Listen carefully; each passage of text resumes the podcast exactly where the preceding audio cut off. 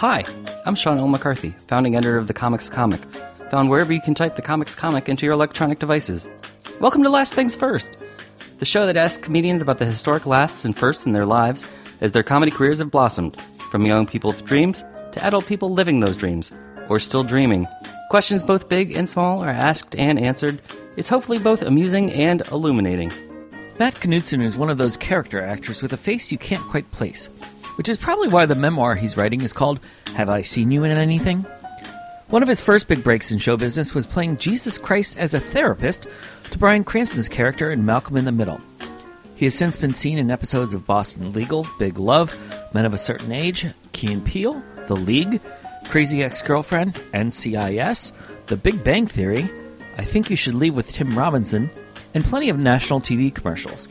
Knudsen is one of the first faces you see, in fact, as a patient of Jason Segel's in the new Apple TV Plus series Shrinking. As a comedian, Knudsen has released three albums, performed on Conan and The Late Late Show, and earned millions of views for his Dry Bar stand up special, Good News. Good news for me is Knudsen invited me into his home near Los Angeles to talk about his early life in the Merchant Marines, how running marathons prepared him for the grueling world of show business, and more. If you like this conversation, please consider subscribing to my Substack called Piffany at piffany.substack.com so you can read bonus commentary on this episode as well as more comedy news and insights. Thanks in advance, and now that that's out of the way, let's get to it.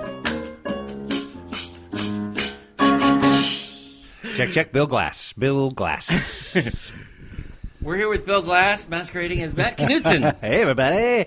Yes, Bill Glass is the um, Dr. Rick from uh, uh, Don't Become Your Parents. yes. We were talking about it insurance. off the air. Uh, great guy. Proud sponsor of the podcast. as, as long as I manifest it, right? If I could just keep saying it. What you got to do is um, promote them for free and then Mm-hmm. reach out. Like, hey, I already said your name on my podcast. This episode is brought to you by Shrinking, now available on Apple TV Plus. the best five ninety nine per month you'll ever spend. Oh, exactly. Yeah. Well, congratulations, Matt Thank you, Thank Uh, you. I had Thanks, man. as soon as I started watching. I mean, Shrinking is a great new show uh, from Bill Lawrence and Brett Goldstein, uh, starring Jason Segel, Harrison Ford, Yeah. Jessica Williams, and special co-star Matt Knudsen, America's Yeah. new favorite Joy Boy. You know, um, I have to say that part of the episode was kind of like improvised through like there- we did this improvised therapy session. Okay. And I volunteered kind of that from my life because that's what my parents had called me forever, you know. So to have friends and colleagues now calling me Joy Boy in some way is like, you know what I mean? Like it's what my mom still calls me, and she's like eighty.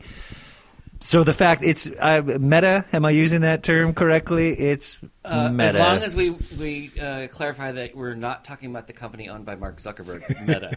right, we're talking about the actual word. right. Meta. It's meta. Um, Um, the fact that it's kind of existed in both hemispheres of my life. It's makes me laugh. So is this something that actually does kind of like sit with you because it came up in an improvised therapy session? Well, what to had be hap- known as a joy boy was this while you were still in Hawaii, or This relocated at that point? No, no, no. I had been like my whole life. That's what my parents had called me because, like, growing up, I was so, um, and to this day, Mm-hmm. I kind of have like a pleaser vibe. You know what I mean? It's like, hey, life's a party. Can I freshen your drink? Is everyone okay? How can I?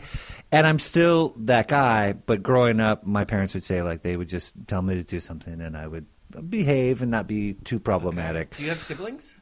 I have two older brothers and a younger sister. So Okay. classic middle child, pleasers, Mm-hmm. pleasers.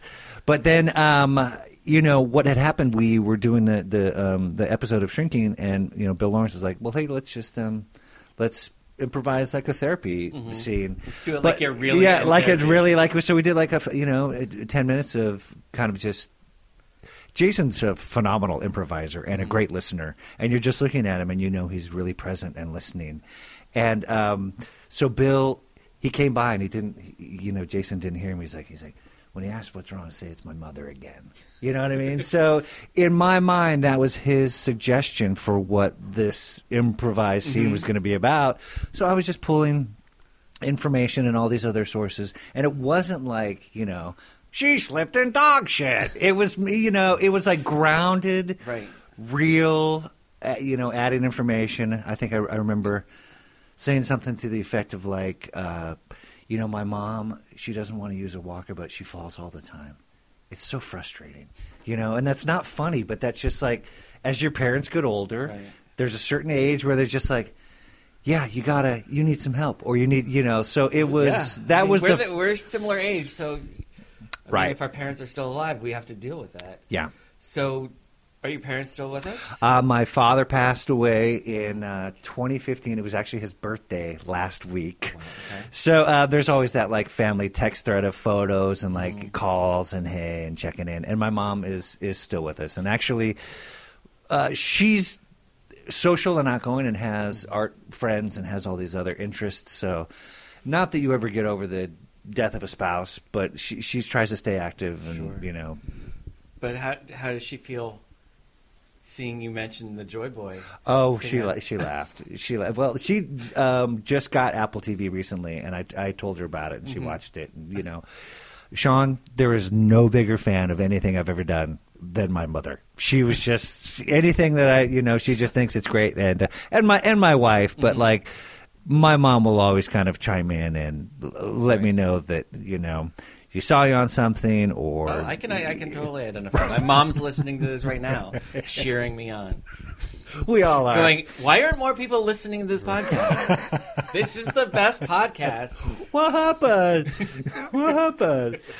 Yeah. So, um, okay, so I'm looking at all these medals on your wall. we are which, in uh, my home office right now. uh, all of these medals. These are not from the Merchant Marines. These are not Merchant Marine medals. Um, that is actually, I ran the Los Angeles Marathon for 10 consecutive years. And the one on the far right is um, is the medal that they give you if you do it a decade straight. It is a a flyer yeah. It's it's a replica of the uh, um, Olympic medal they gave the marathon winner when the games were in L.A. in 1984. That's amazing. Yeah, so I was I got to like five or six or something like that, and and they came out with this new medal. They're like ten year challenge, and I only had like three left. I was like, well, I gotta do it now. so um, I was actually very, I was really surprised at how emotional I got when they gave me that medal on my 10th year. Because when I think about the past decade and uh, you know uh, how many things have happened in my life who's with me who's not ups downs all of it it kind of like was handed to me in this one moment of like hey here, here's the past Right. decade to reflect on. Also i had done it as um, you know a fundraiser for st jude. And it kind of became a thing that uh, you know that like every year I would you know people would reach out you doing it again you doing it again you doing it again. So it it became bigger than uh, than just me. Not to sound too corny but Were you always? I know you mentioned being a people pleaser, but were you always also a runner or an athlete as a kid? no um, This is I newfangled this is a new thing I actually never a midlife crisis. this is a midlife crisis here's what happened I had never run a marathon in my life but I was like on the bucket list and then like Mm-hmm. you know when you're like in your 30s you're like I'm gonna do it before I turn 40 Before the legs. Yeah, go. so I uh, so I did it one year, Okay. and I didn't train at all. I just I went and I bought a pair of shoes. Uh-huh. I ran it without training at all, and it was the best time I ever did. And I never did a better time than the first one without, Without practicing or focusing at all. you didn't even know what 26.2 miles felt like. I did not. But um, once I basically what you do for Los That's Angeles, incredible. you run from Dodger Stadium uh, all the way to the Santa Monica Pier, Okay. and then along the way so you you were running home. You're running home. Yeah, exactly. If you live in Santa Monica. You run past almost everything that people come to Los Angeles to see. Okay. Mm-hmm. So you like Chinatown, downtown, Silver Lake, Hollywood Boulevard, West Hollywood. So, um, so I did that first year, and then the second year, I was like, you know what? I'm actually gonna. I can do better than that. If I if this is what I the time I did without trying. So I really trained, I really pushed it. I wanted to break 5 hours. That is when I had a heat stroke at mile 26. Oh, no. Yeah, I was 10, 10 blocks from the finish line. I mean, it, you know, it became a bit, but uh, it was. If paramedics weren't there, I probably would have. I probably wouldn't have made it because I woke up in the hospital, and I mean, the, the joke that I tell on stage is, uh, when I was in the ambulance, I thought I was being kidnapped. I like woke up and I was just I was panicked. Someone it was fight or flight off the streets? Yeah, and I was I tried to fight the paramedics. The streets of Santa Monica? The yeah, mean streets the of Santa Monica? mean streets. so Is that um, in your Dry Bar special? Or something yeah. else? Okay. Uh huh. Yeah, yeah. It's that. It's that story. But I thought, like, well, you know what? Um, second year Mm-hmm. didn't work out that well. I can't that. I can't have that be the last one. Right. But I also and your worst. my best and my worst in two simultaneous Yeah. years. But I was like, I'm, it's not going to be the last taste I have in my mouth. But I'm going to do it. I'm just gonna. I'm. I'm not gonna push it. I'm gonna jog. I'm gonna walk. You know. Also, what people can do is they can track your your bib and see like where you are. So if I'd run past people's houses, they'd come out and visit, and we'd hang out. And so it became more of a. Um, an event or like a, a, you know uh, something that I did and not I wasn't like checking my pulse and just like I got to I need to do an 8 minute flat you're just like no no no I'm just going to probably most of the miles I run will, will be between 10 and 12 minutes uh, when I'm tired I'm going to take a break I'm going to eat some orange slices I'm going to listen to some like DJ or some like classic pianist they have bands at every mile Oh, as you so go It's like a, was it formerly called? Is it called the Rock and Roll Marathon, or is it? No, is it's it just- formerly called that. Uh, I don't think so I I think, think there is a Rock and Roll Marathon. I think you're right, and I think it might be in Las Vegas. Oh, okay. But um, yeah, but uh, honestly, uh, it is the best way you could possibly see Los Angeles. Not just the sights and the the the course, but the people who come and cheer you on. Like LA has a rap for being like. "Ah," You know, self-centered and all these people, but then you run past a million people who are holding up signs and giving you high fives, and you know have little pretzels things, and so there's a lot of humanity that I really connected with. Okay, so the jester in me for the last minute and a half, two minutes, Yes. has just wanted to ask you. So, what do you want the last taste of in your mouth to be? The journalist, the journalist in me, Right. would rather pivot to the fact that you are a um, alumnus of the Merchant Marines, Merchant Marines, yeah. uh, which I I can't say too many of us know that much about the Merchant Marines. yeah. Uh, I, I really not have the Marine not. Corps. It's not the Coast Guard. It's like somewhere in the middle of those two things. Yeah, uh, the most apt uh, uh, coin uh, ter- term that, that someone coined was the truckers of the sea. So you're not um, you're not enlisted. You can kind of come and go as you please. Okay.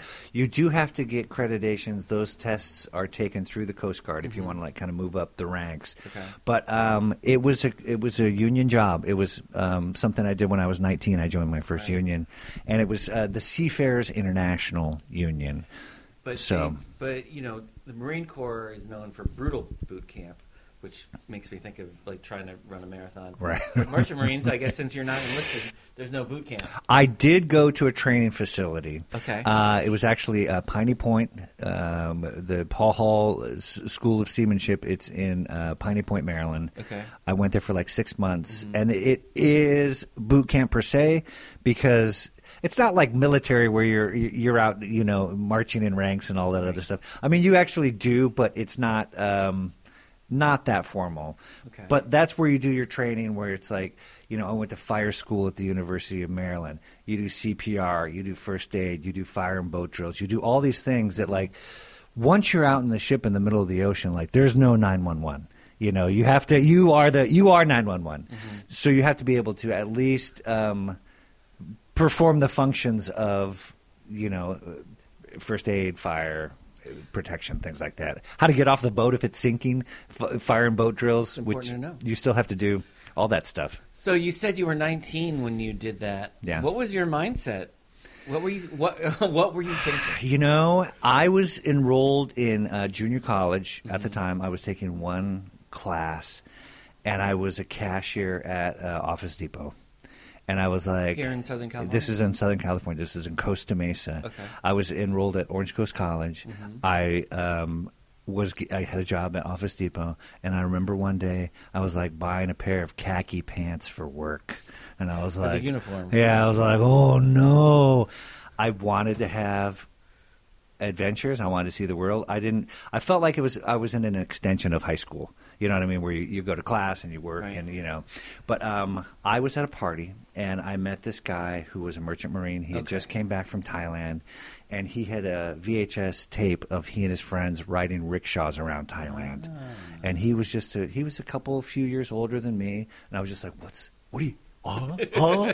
and I didn't just make those noises. I asked specific questions. Uh? Yeah, what? He, God bless him, introduced me to uh, to the patrolman in Wilmington, uh, California. It was like Long Beach, Right.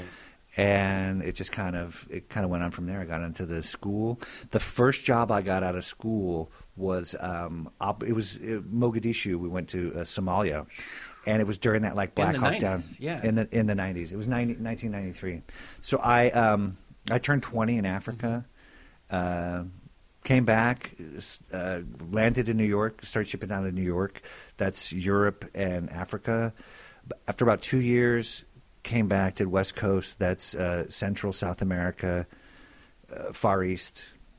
You know. So Now, now, serving, even as a merchant marine, but serving in, in Somalia in the 90s, did you, ha- when you came back, did you have any PTSD or any? no, it was nothing like that. Okay. You're just on a ship. You're on a ship that transports cargo. Right, but we've seen Captain Phillips.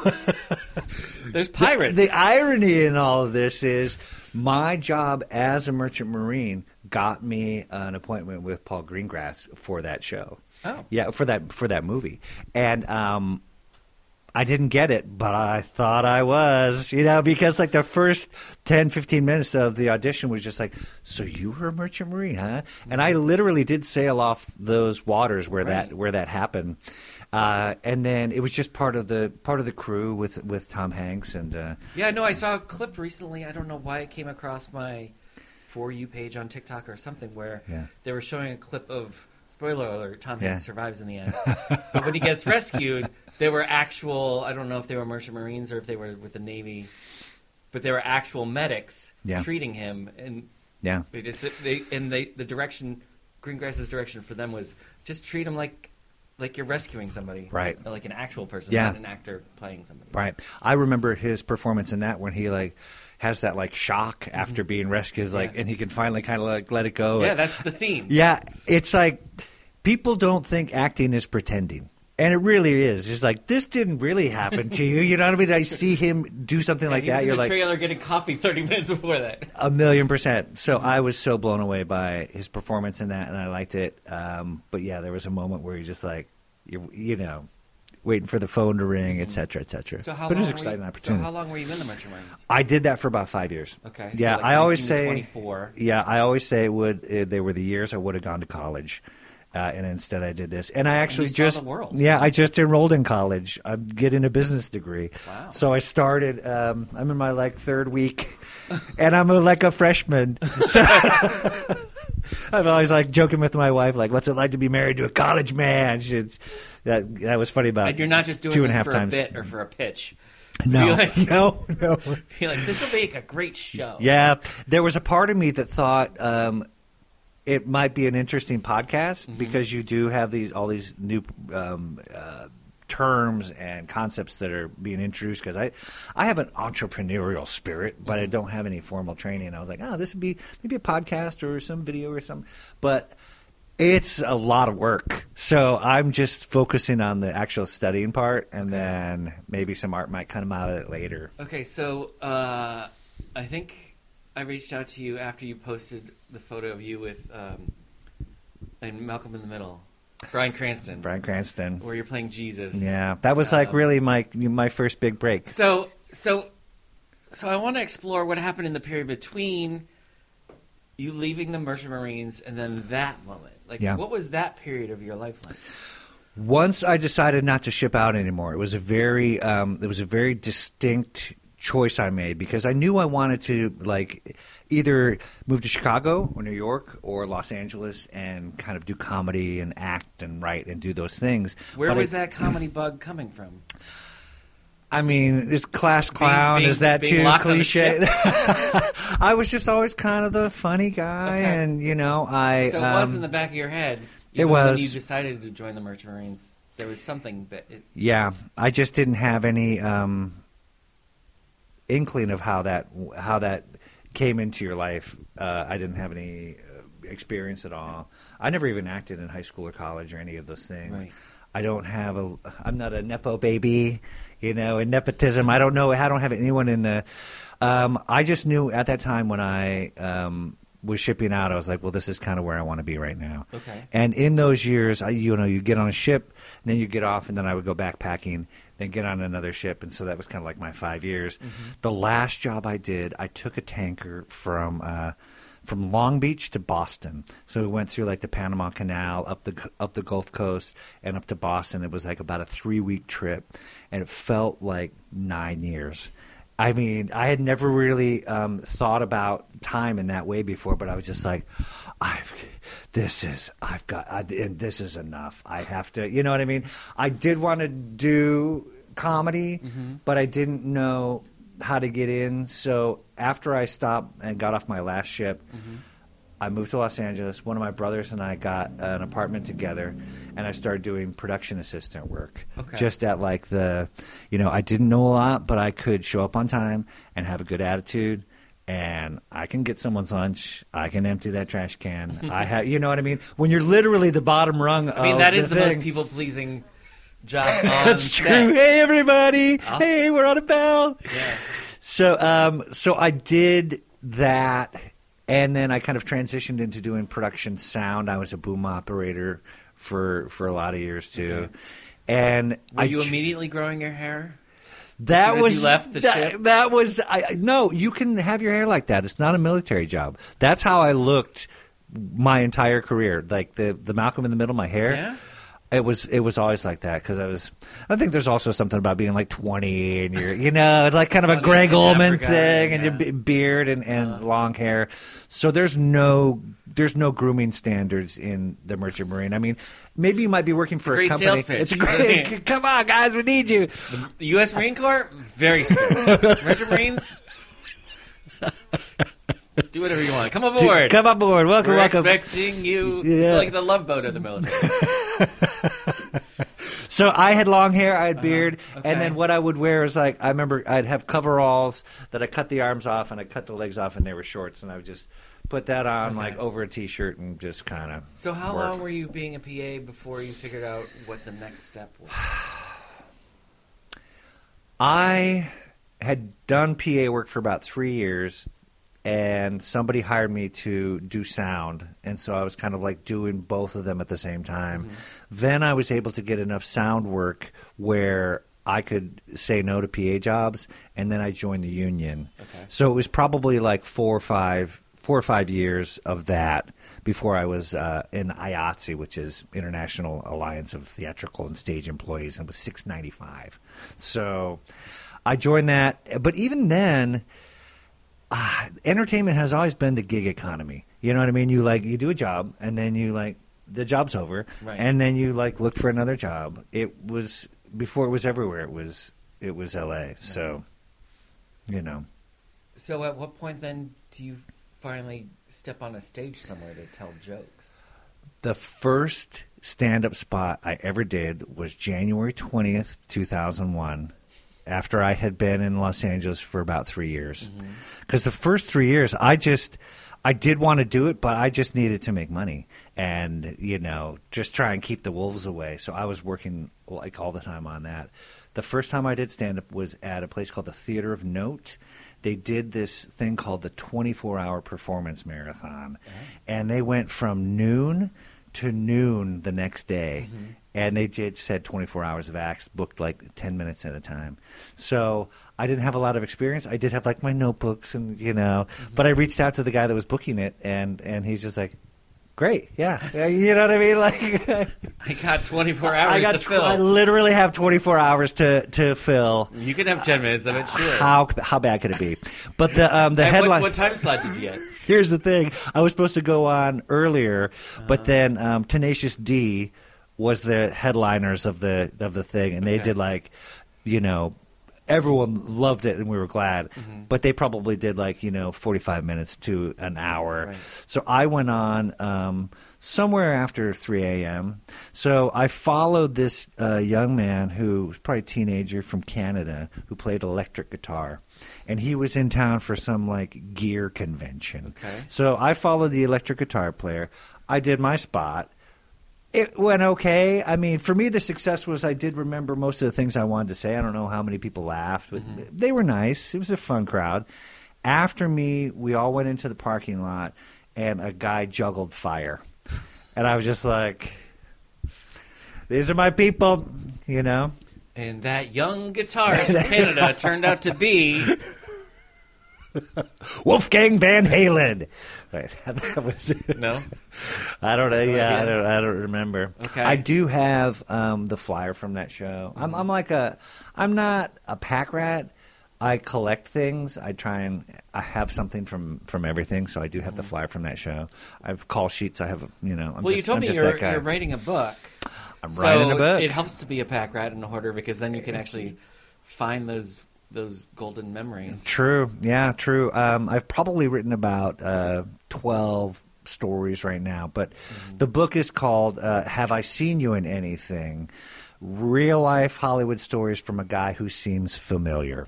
Because that's, uh, you know, have I seen you in anything Right. is the question I get I, I get all the time. Right when you're a character actor. hey, have I seen you? It's just like, well, I don't know. yeah, I, I really don't know. Maybe like what shows do you watch? But um, I, I've been lucky enough. I've you know I've been on a, a, a lot of things with a lot of different people. Uh, my joke is like I've sailed around the world and I've met everyone from President Obama to Papa John. So the stories. Those are the two extremes. Those are the two extremes. Barack Obama is one one of the extreme. Papa John. Papa John. Definitely the the opposite extreme. the opposite extreme yeah. So uh, i just finished uh, you know writing about um, working an event at the white house and meeting obama there and like you know shaking his hand in the blue room. But the whole idea is it's not a tell-all it's a tell-some.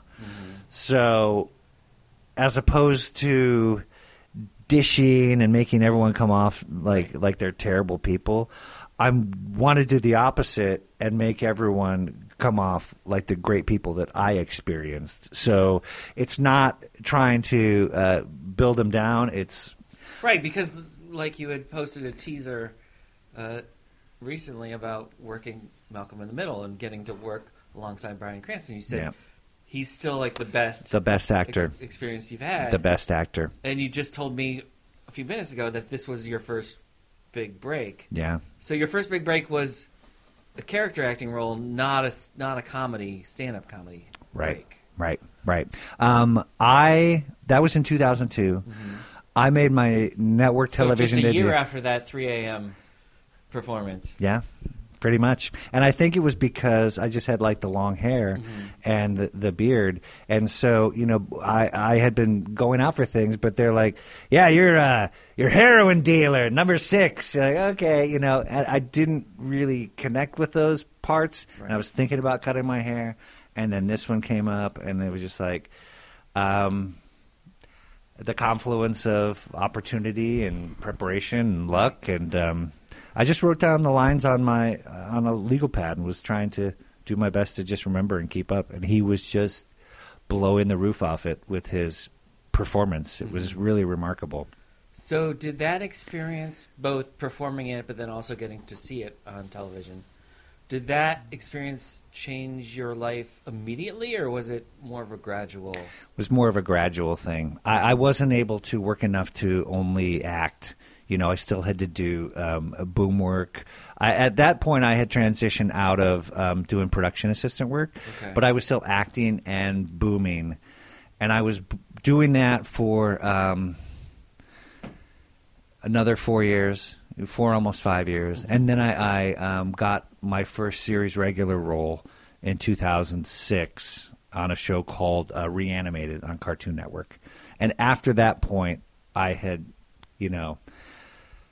Uh, come hell or high water, you just kind of have to try and transition and, and do the best you can in a certain in a certain direction. You can't do both. How well? How did you decide back then not just how to balance that, but then also how to balance your stand-up aspirations, Yeah, I, I, I'm especially in Hollywood, because you know usually the knock on L.A. comedy versus New York comedy is New York comedy, the comedians all want to be comedians. Right. L.A. comedy, the comedians all want to be something else. they all want to be TV writers. Right, right. or TV stars or movie stars. or TV stars or movie stars. I do think uh, anyone that I say if they want to be a stand-up, they should go to New York Mm-hmm. because there was a time when I first started in like 2001 where I went and sublet a place out there because I wanted to do more spots here, but I just couldn't. Also, you would, um, you know, even if you can do two spots in one night, it's just like, well, I got this one in Marina Del Rey and the other one's in Pasadena. You know, there's no, there's no subway, there's no, you know. So I went out and um, went to New York, and I was, you know, doing two, three spots a night for, you know, for a while. But it's been a, it's been a balancing act more than I would have expected. I uh, because I if it came down to stand up or acting, I would always lean on the side of acting because I think in my experience at the end of the day, it gets seen by more people. Uh, You get uh, health care, pension, you know, if you're a union member. And I think they definitely kind of feed on each other. Um, but it's, I was just never a 48 week a year guy. You know, I don't know if that'll ever be a part of my life. Right now, I'll still go out, you know, six, seven times a year. I'm putting a tour together now for like the west coast of Canada, the Pacific Northwest. Okay. But um, yeah, I tried to I tried to stay local. At the end of the day, so You know, and uh, for the listeners who can't see, because I'm not shooting this vi- video of this, you know, we're staring at, at his his office uh, board, the board behind his desk, Which and, I- and I'm, and I'm kind of thinking of this as like a Keyser Söze usual suspects. Where I just keep keep pulling questions, and you don't know where they're coming from, but they're all coming from the board. So you have like a stack of checks. Are those like two cent residual checks? yes, I have never cashed a check that was uh, l- l- less than a dollar. Okay. So uh, there's probably So those are all your Conan and Craig, Fer- Craig Ferguson checks. exactly. Because no, neither of those shows are repeating anymore, so you're not getting. You're right. No, I don't think I've gotten any money from them for a long, long time. Yeah. But like, uh, there's some that just come in and it's just like it is Malcolm in the Middle, and it is like eighty cents, or you know, my favorite memory recently. You know, I just got hip surgery, Mm-hmm. and I got. Um, you know, uh, explanation of benefits for my insurance company, which this isn't the number that I had to pay, but my surgery was one hundred and ninety six thousand dollars, and I I got two, those yeah. I got two pieces of mail in, in that day, and that was all I got was the letter with the 196k bill and a residual check for 37 cents from crazy ex-girlfriend. And I was just like, this is mm, ah, perfect. Crazy ex girlfriend, the episode you were in, did you sing? Or did, or were you I not did not sing. Okay. I did not sing. I was um, I was Stone stonebrow. I was a business developer. Mm. We were engaging uh, her her legal services to try and we had like a land dispute. So they were going to bring us back for another uh, for another episode, but you know. Rachel Bloom is amazing. She's a wonderful, wonderful person and super, she is. super yeah. duper I had her on talented.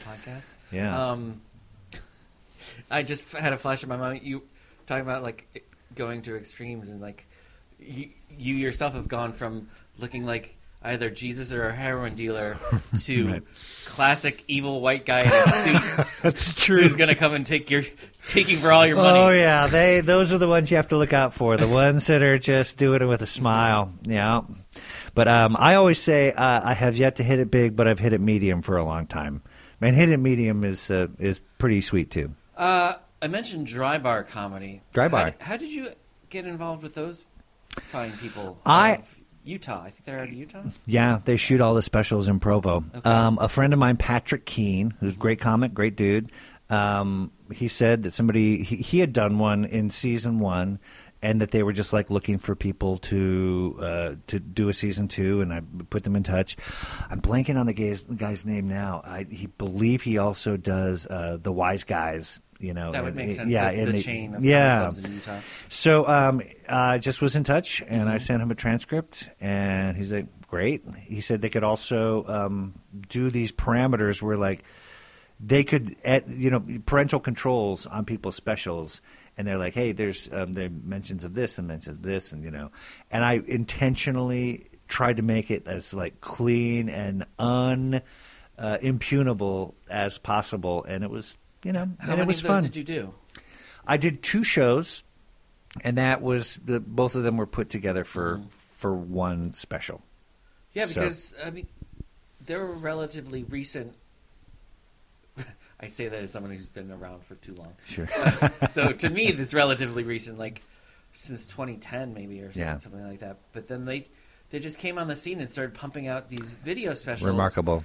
That I guess they sold them, or did they sell them, or you had to have a subscription Mhm. to see them on Drybar. Mhm. But then eventually they started putting out clips or full specials out on both Facebook and YouTube. And Yeah. I saw friends of mine like you who were seeing like millions of views for their clips on either Facebook and or YouTube. Yeah, I think it's. Uh, um, I definitely did it before that element of it happened, but I've been the beneficiary of their um, marketing for Right. sure, for sure. And a lot of people have um, gone on to even bigger numbers. Like I believe Leanne Morgan ha- had a dry bar, and people like, yeah, and so she's got a theater tour now, and you know, it's, so a lot of things are are happening from dry bar that I they're pleasant.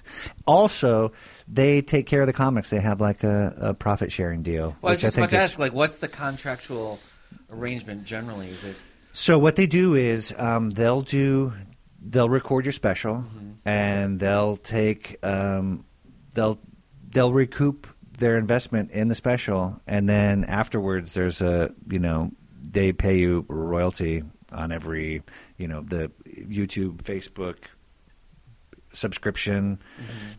There's also a chance where people can give you tips. They're like, "Hey, I liked it," and they can give you like a direct, you know, like a, what happens when Yeah. somebody does that? Do you get like a ding on your a phone? no. It shows up in your or your email. What? How does that? no, they what do. happens? They do quarterly reports. Oh, you get a quarterly report from Dry Bar. so it's you like, can't hey, be here's your- like watching TV with your wife and then suddenly like the you hear it ding and you're like somebody somebody liked the special, honey. yeah, exactly. No, um, No? maybe that might be uh, uh, something they do in the future, but I think, yeah, I don't know. But that for the time being, they just do it every they just do it every quarter. So, Okay. and they're good people. Uh, I think they have a, a solid business plan and ethics, which is a incredible combination. And when you have the building blocks for that, the sky's the limit. So, but in terms of what you've seen out of it, have you seen like? Has it been like these residual checks, or is it more? No, it's it's been. Um, I don't know how frankly you want to talk. no, it's been a it's been a stream of income, but uh, it's. I think to make it in the entertainment is industry, you can't just have one thing. Right. If you can have that with touring, with TV, Mm-hmm. with commercials, with royalties from you know like your your uh, Sirius XM, and you know all these things kind of put together make your your. Uh, what do you called? consider? What do you consider the mainstream? so acting, acting. Yeah. So far, it's been acting, but um, every year's different. I've had years where I was just like, I, I couldn't believe it, you know. And then there's other years where it's just like, wait, I'm.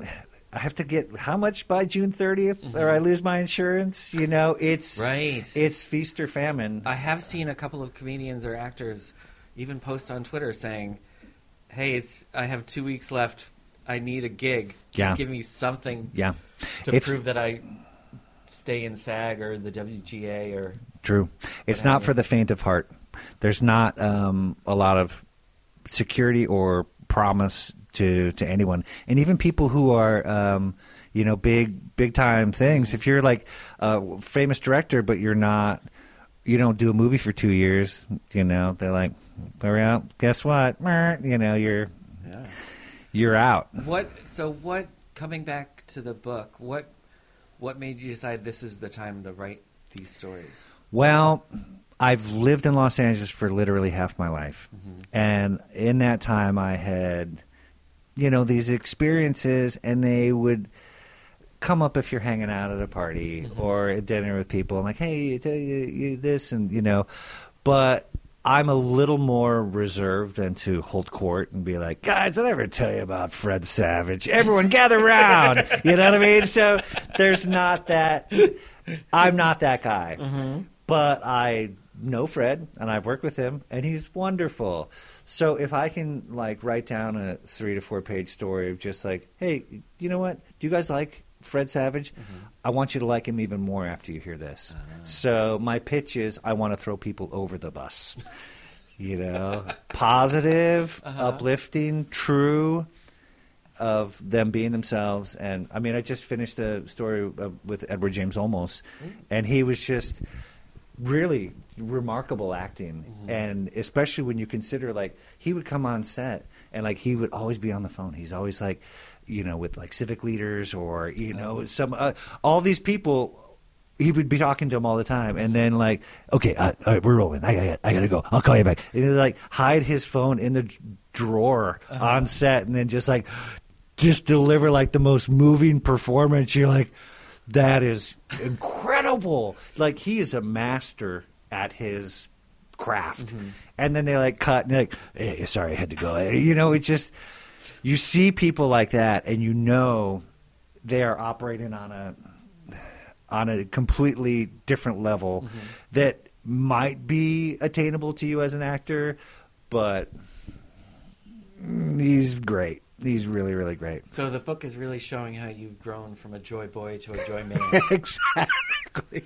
Uh, and you said you- Bill, Bill Lawrence uh, whispered in your ear Yeah. at the very start of of shrinking. Mm-hmm. Have he has he whispered any sweet nothings about about whether you get to stick around for more? I don't know. I don't know. Uh, I don't know when this is going to air. I do know I did like two more episodes after the first one. Okay. I don't know if they had planned to have me back or they had already kind of like written it up. Mm-hmm. But uh, the episode nine, I think, is a big Steven episode. Okay. And then they only did 10. So Right. to do three out of 10 was, you know, for me, even having that day and like showing up and they like, ha- handed me a call sheet has my name on it and Harrison Ford's name on it. I was just like, I've said this many times, but like you know when you like you look at your biography that you've like you know whatever your CR is or your or your resume, mm-hmm. if it was handed to you when you first arrived or first started your career or your job. I wouldn't believe it if they're like, "Hey, you're going to be in a project with Harrison Ford." It's like, dude, come on. As you're doing PA Solo, work, Indiana yeah, Jones? exactly And me? and me. So, um, yeah, yeah, no, but Bill was very nice the first day I got on set. Uh, he, I don't know why, but he follows me on Twitter. And we've had some interactions, and um, you know, he, I think he, you know, so I showed up on set, and he's like, "Hey, everyone, Matt Knudsen's here. We all know Matt from Things, right? you know, which was very, That's the blurb on the back of the book. we know him from Things, but it was Bill not- Lawrence. but it was a very nice way to say like hey welcome Yeah. these hey you know th- give this you know give make this Yeah. guy feel welcome he's he's with us which is great and Jason Segel the very second i walked on set he was like so glad you guys could make it. Hey you know mm-hmm. you guys so glad you could make it. But to be very honest that was just one audition out of out of hundreds that you know maybe you don't hear anything. I shot it on my phone. I sent it in. You know i i know James Ponsoldt the the director. We have a mutual friend in common. We've gone to some some dodgers games and stuff. He's mm-hmm. a really great guy. But just a, it's just a lucky break. It was just a lucky break, you know. Everything goes your way. that's right. Oh, that's a Uh, different that's, character. that's a different character. And he- yeah, and uh, he doesn't really uh, feel that way. I don't know if you saw the most recent episode. Yeah, Well, Matt Knudsen, um, thank you so much for, for allowing me into your home. my pleasure, Uh, dude. Whether whether whether this gig stays or or goes, um, I know this this chat right here. It felt very therapeutic for me. I'm glad to hear it. I, I think this was a good session. I have like very dulcet tones that are soothing. I feel soothed. Everyone, just relax. It's gonna be fine. Ah, thank you so much. You're welcome. Thanks, Sean.